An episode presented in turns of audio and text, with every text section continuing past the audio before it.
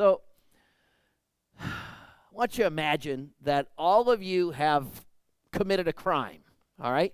And you committed a crime with a friend, right? Uh, maybe it's kind of like one of those friends where he's a friend you commit a crime with, but he might not be a friend that you would like, you know, trust your wallet with, you know, who knows, you know. But this is kind of your partner in crime.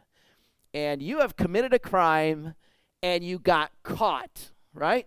You got caught and they took both of you in handcuffs and they put you in these rooms called interrogation rooms, right?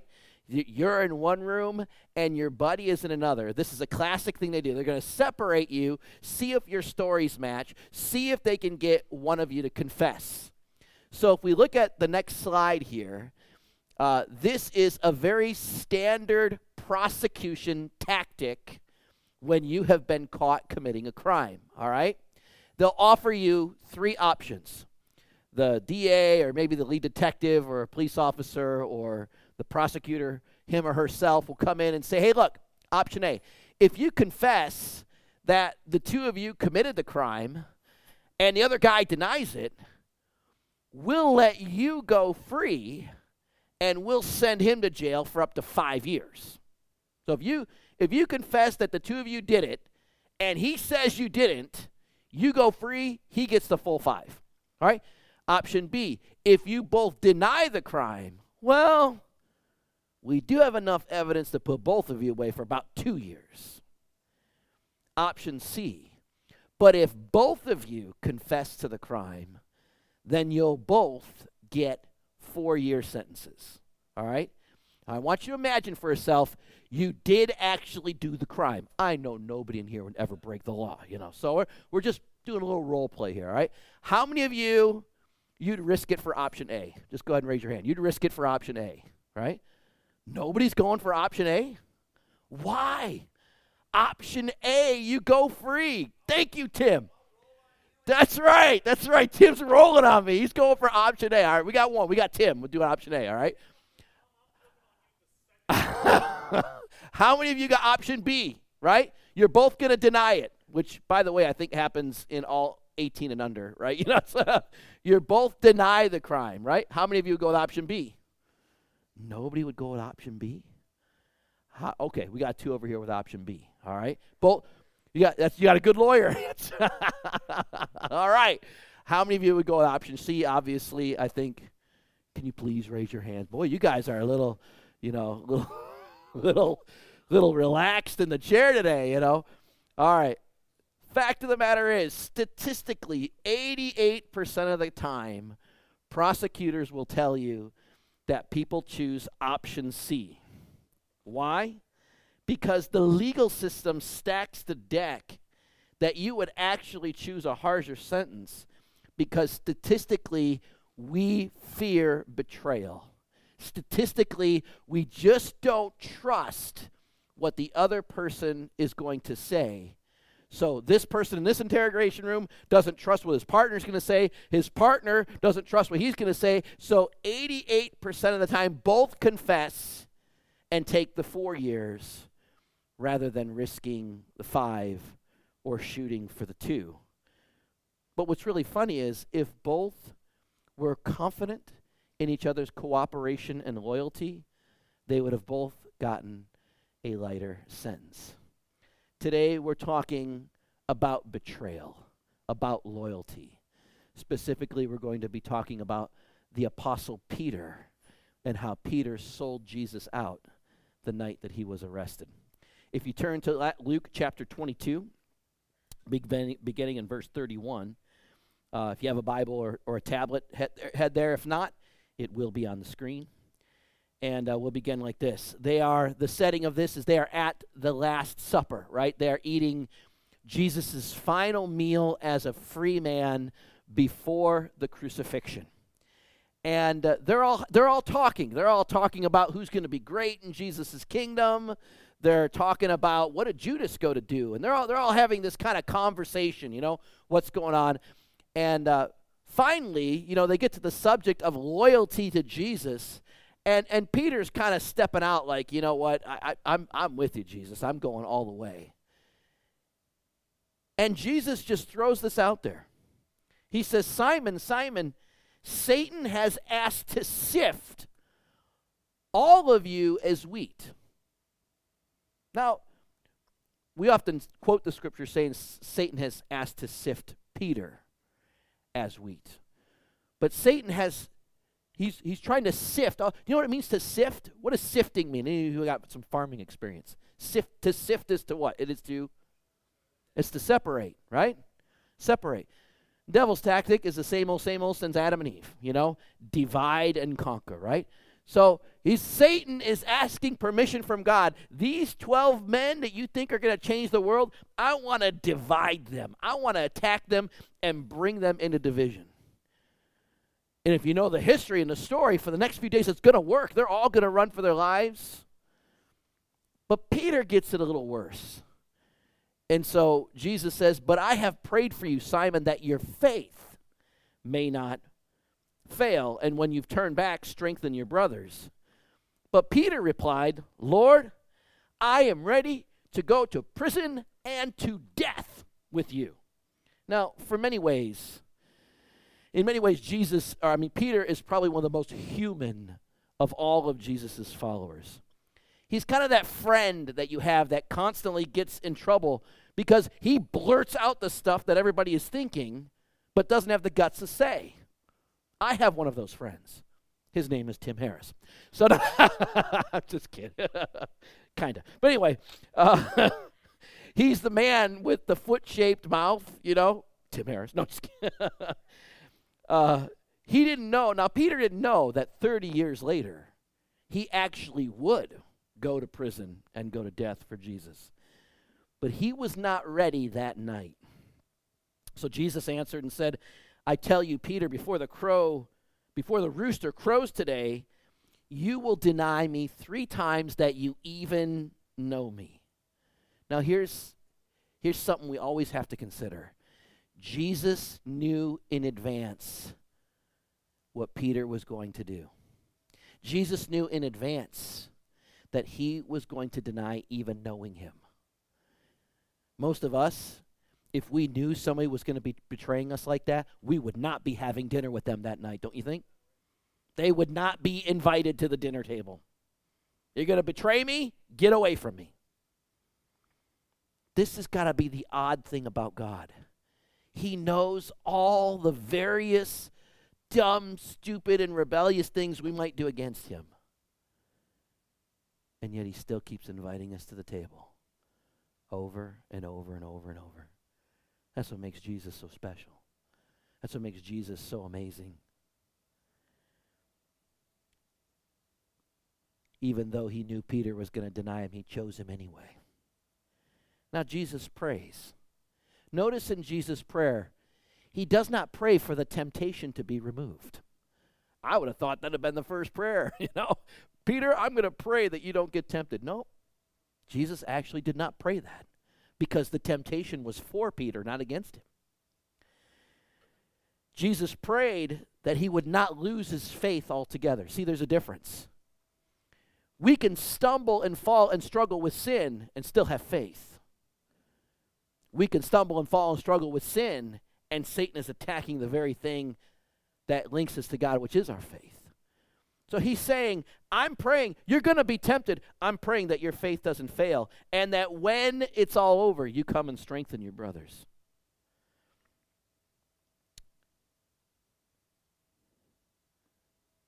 Well, we know the end of the story, right? Peter, in fact, does deny Jesus around a charcoal fire as they were leading Jesus out from the court of the Sanhedrin. He was going to be led toward the um, portico of Pilate, place where he, they could talk and not violate their Jewish rules. And as he was being transported, prisoner transport, Jesus and Peter's eyes locked as Peter is denying Jesus for the third time. So Peter blows it. The last gaze that Jesus and Peter have is him betraying him out of fear for his own life. Now, what happens? Jesus is crucified, and a day goes by, And then all of a sudden on Sunday, Jesus rises from the dead. So on the third day, how did Jesus deal with Peter? How, what did Jesus do as a result of Peter's failure? Well, the first thing he did was number one, he sent for him. He sent for him. He sent for him. When the women arrived at the tomb early on Sunday morning, an angel announced the good news and instructed them to go and tell the disciples, hey, the women came early because they were going to prepare Jesus' body because the next day was the Sabbath. They couldn't do it on Friday, so they came back on Sunday to do it. And Jesus is gone. Uh, Jesus is gone from the tomb, I should say. And he says, and the angels say, Go tell his disciples and Peter. So the angel, everybody, they're all singling out Peter. Why? Because Peter is in a bad place right now. Peter's failure had separated him from the other disciples. In fact, he was probably saying to himself, you know, what am I now? Am I a am I a disciple or am I a traitor? Maybe I should just go back to who I was. Maybe this Jesus thing doesn't work. Maybe there's nothing to it. The great thing was was that Jesus was far better at finding Peter than Peter was at getting lost. First, he sent for him. Second, he met with him. He met with him. Where did Peter go after he denied Christ? We don't know. The Bible does not tell us. But I think we can say this when we've made a huge mistake, the last thing we want to do is be around people. Amen? Uh, especially the ones who know us the best and love us the most. Sin sifts, it separates us from God and people and isolates us so that the enemy can convince us that having made such a mistake, nobody would want to be around you again. You're so horrible, Peter. Nobody wants to be around you. That's why Jesus sent for him and met with him. Because he wanted to reassure Peter you are in a dark, lonely place right now. You're feeling terrible about yourself. I still pursue you. In fact, I've risen the whole universe has dawned in a new creation. This is going to reverberate throughout all eternity, and the very first person I am seeking is you, the very last friend to betray me. While we don't know where Peter was, Jesus knew exactly where he was. Twice the New Testament mentions that this private meeting took place. Once in Luke 24, where the, the, the men on the road to Emmaus come back and say, It's true, the Lord has risen and has appeared to Simon. And then in 1 Corinthians 15, Paul says he was raised according to the third day in the scriptures, and that he appeared to Peter and then to the twelve. I am especially heartened that Jesus met with Peter before the rest of the disciples. What amazing grace that is that God doesn't publicly humiliate us. I, I hate public humiliation. I don't always see the point in it. Sometimes when I read about it in Scripture, sometimes when I, or not just Scripture, but I mean history or literature, you know, it always seems to satisfy something on the person punishing rather than the punisher or the punishee. And I love the fact that Jesus isn't going to embarrass Peter in front of everybody. He says, Go tell Peter, I'm coming for him. We're going to meet because I need to talk to him before we do and show him that I'm alive. That's amazing grace. And then the third thing is he changed him. John finished changing Peter in John 21. In John 21, Peter and the disciples have obeyed Jesus. They've gone back to Galilee and they're fishing. And while they're fishing, a man from the shore says, Hey, throw your net on the other side. That's kind of Jesus' calling card, you know? When he tells you to throw your net on the other side and you get a whole net full of fish, you know that's Jesus, right? So that's what happens. Peter says, It's Jesus. And he Forrest Gumps it right off the boat, you know, jumps right off the boat and just starts swimming to the shore to see Jesus again. And they have breakfast together. And after they'd finished, Jesus asks Peter three times, Do you truly love me? More than these. And Peter answers, You know I love you. And with each answer Peter gives, Jesus reinstates him into his call and into his ministry. Feed my sheep, feed my lambs, feed my sheep. That's a metaphor for become the apostle and the pastor that I've called you to be. Now, why did Jesus ask Peter three times, Do you love me? Very simple, because Peter denied him three times. Why did he do this publicly at breakfast? Because Peter denied him publicly, but he didn't humiliate him. I love that Jesus said, Peter, do you love me? Rather than, Are you sorry for what you did? Do you want me to tell everybody what you did? Do you want me to recount the story? Now, that's probably something I would do. Thank God I'm not Jesus. Y'all would be miserable. Jesus just opens up, Peter, do you love me? Because Jesus knew he did. He had a moment of fear, he had a moment of weakness. But Jesus knew three hours from now, you're going to deny me. 30 years from now, you won't. And you won't just be facing a procurator named Pontius Pilate, you'll be facing the Roman emperor himself. And with that question, Peter is changed. I believe he's changed forever that morning at that breakfast. And what did it center on? Did it center on guilt? Did it center on fear? None of those. It centered on love. It always come back, comes back to love.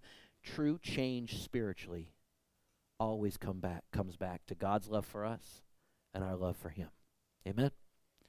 So if you have a discussion sheet, go ahead and flip it real quick, and I'll give you these three things, four things very quickly. First thing is this third day grace applies to everybody. I talked to somebody this week who tried to convince me that God did things for the apostles that don't necessarily apply to us.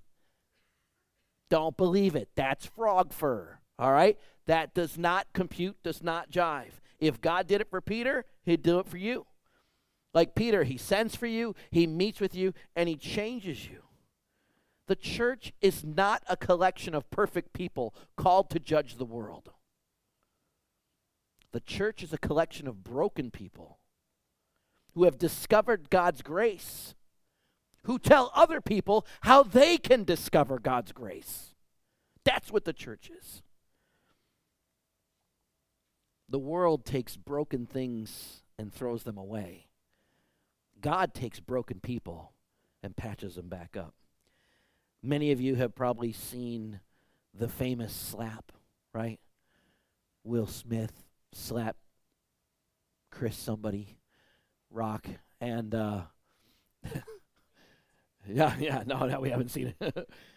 And and it's you know and there's lots of arguments for and against. Yes it's violence. Oh he was defending his wife a whole bunch of things. But what i love is that this picture here is that same night. And that's not chris rock in the picture. That's the man that you're looking at the back of is his name is denzel washington. He's another famous actor who's a believer and he prayed with Will Smith that night. And Will Smith was beginning to feel it, like I made a big mistake.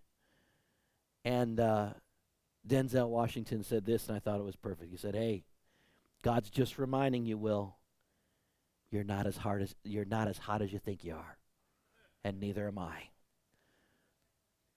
Third day grace applies to everybody. Amen. Number two, Third day grace reminds us that failure isn't fully from us. Satan had to ask permission to sift Peter as wheat. Some of you love that, some of you hate it. Some days I like it, some days I don't like. I don't like that God will give the enemy permission to do anything with me. There's a part of me I don't like that.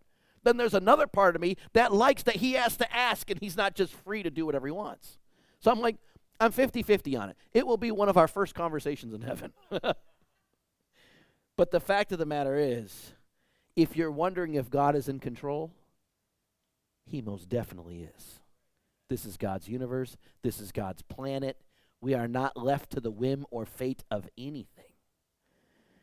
However, what did Satan do with Peter that he got permission to do? He filled him with fear. Peter denied Jesus because that day Peter didn't want to get crucified too. So he filled him with fear. That's like Satan's atomic bomb, is fear. Now, please don't ever say, the devil made me do it. The devil doesn't make you do anything.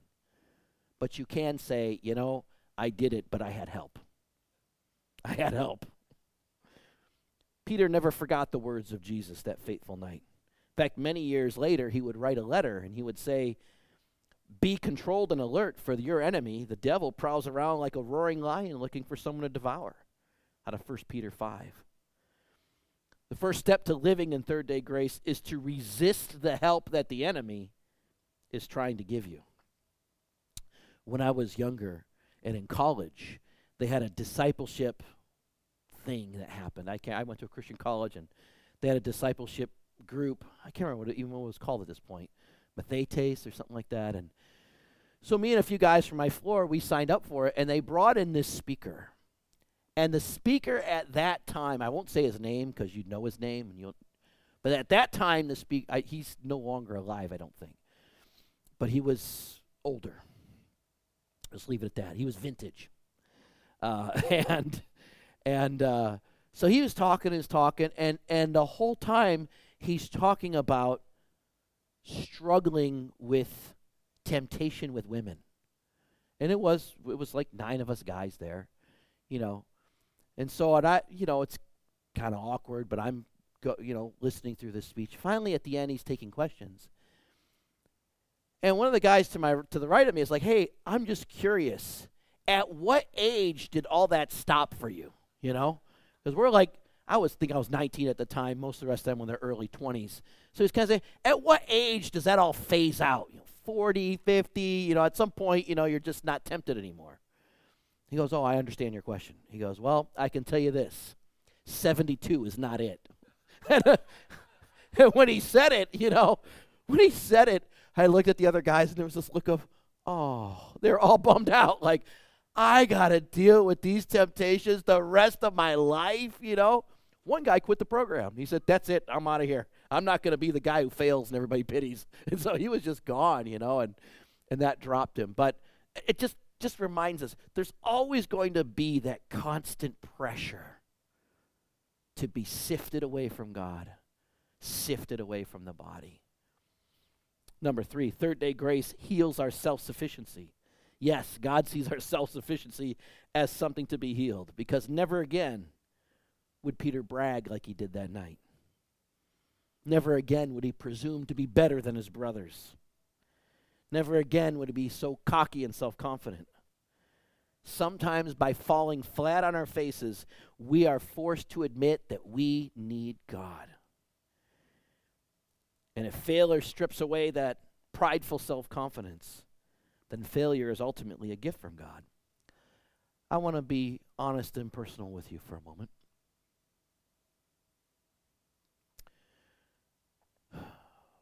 One time, I had a moment where I spoke my mind.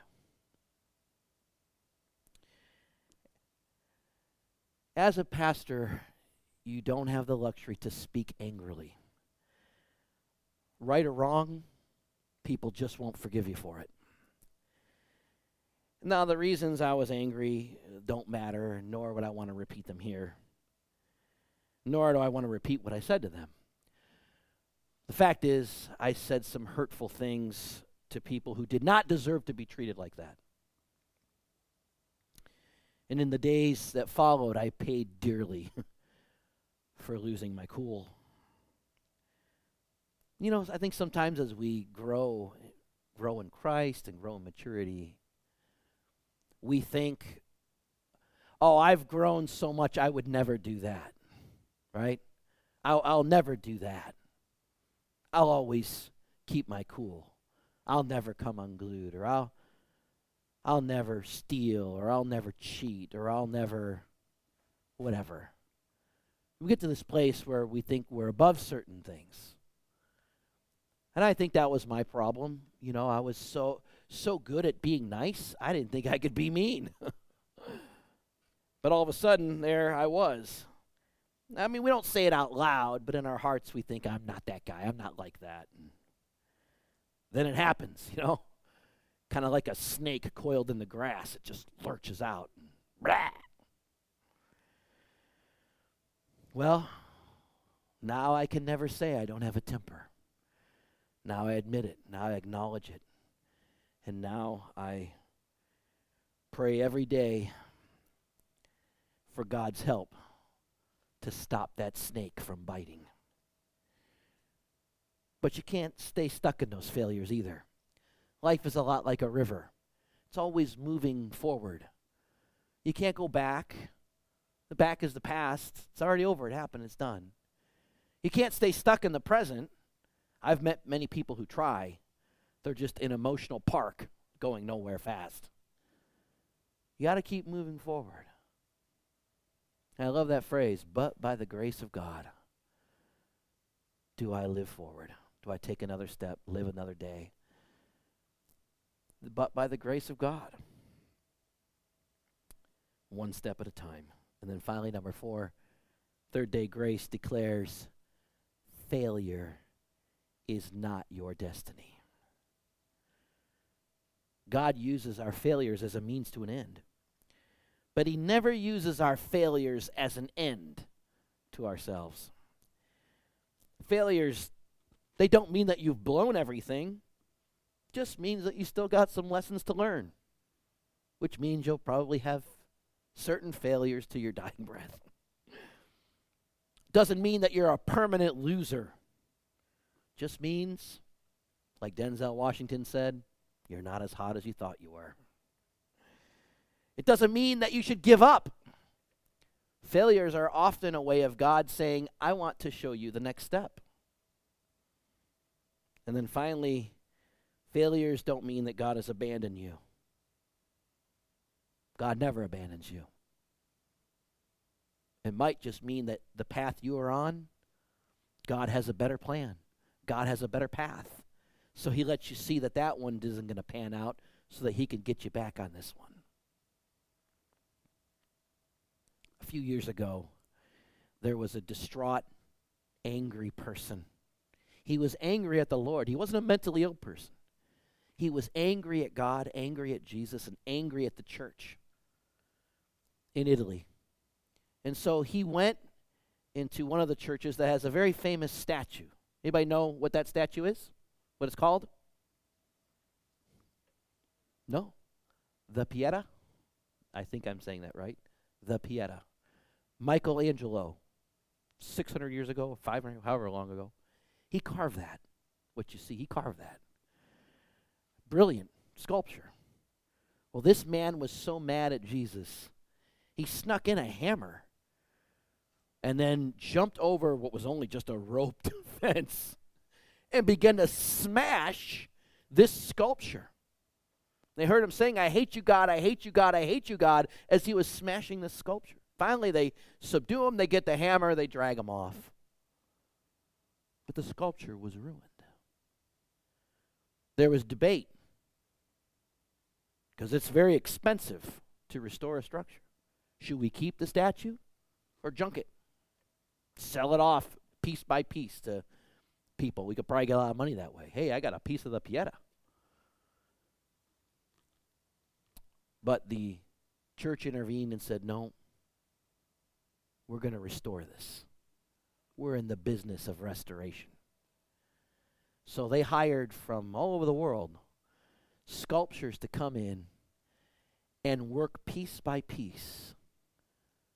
But here's the beauty something that Michelangelo did not have available to him in the Renaissance period, right? The 16th century. 500 years later, we have these clear glazes that you can put over the statue now that makes it almost impossible to beat down with a hammer. It's as almost as hard as steel, and it's clear, like a varnish or a glue that they didn't have 500 years ago, but we have today. So when they did it, they rebuilt the statue piece by piece. And then they put this wonderful glaze over it. And then they tested it, believe it or not. They had someone try to take a hammer to it.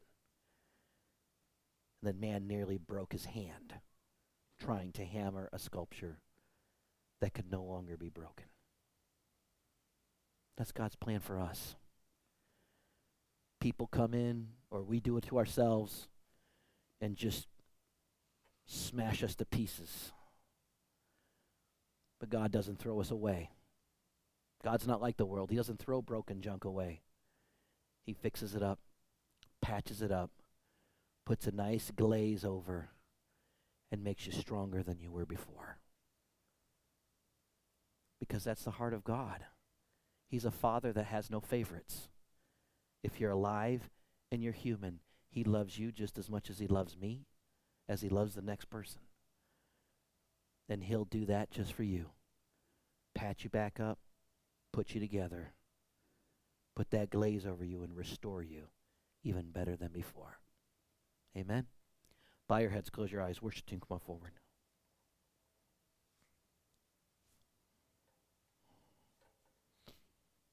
Before we close our service today,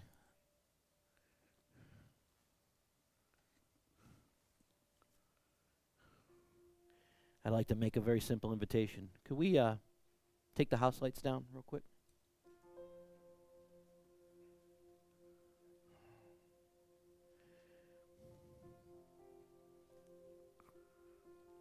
For all of you who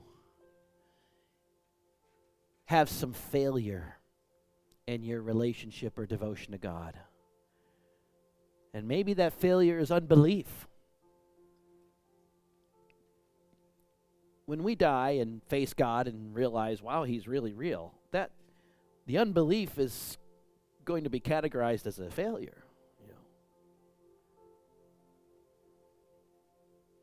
For all of us who may have had those moments like Peter, we just felt alone, separated from God, separated from people. Maybe you feel like that right now. Or maybe some of you this morning, you're rejoicing that God is not a humiliator, that He will go and find you in your loneliness and meet with just you, send for you, meet with you, and change you. That's God. That's Jesus. That's who we celebrate. That's who we serve. That's what I believe with all my heart. He is alive and He is in this room. If you come next Sunday, I'm going to explain it to you how Jesus is here is in this room. You might be like, How's Pastor Tom going to explain that? You got to come next Sunday to hear. I will explain it to you how Jesus is in this room. You're going to want to hear it. But until then and before then, pray this with me. Say, Lord Jesus, I love you. You know I do. I will feed the sheep.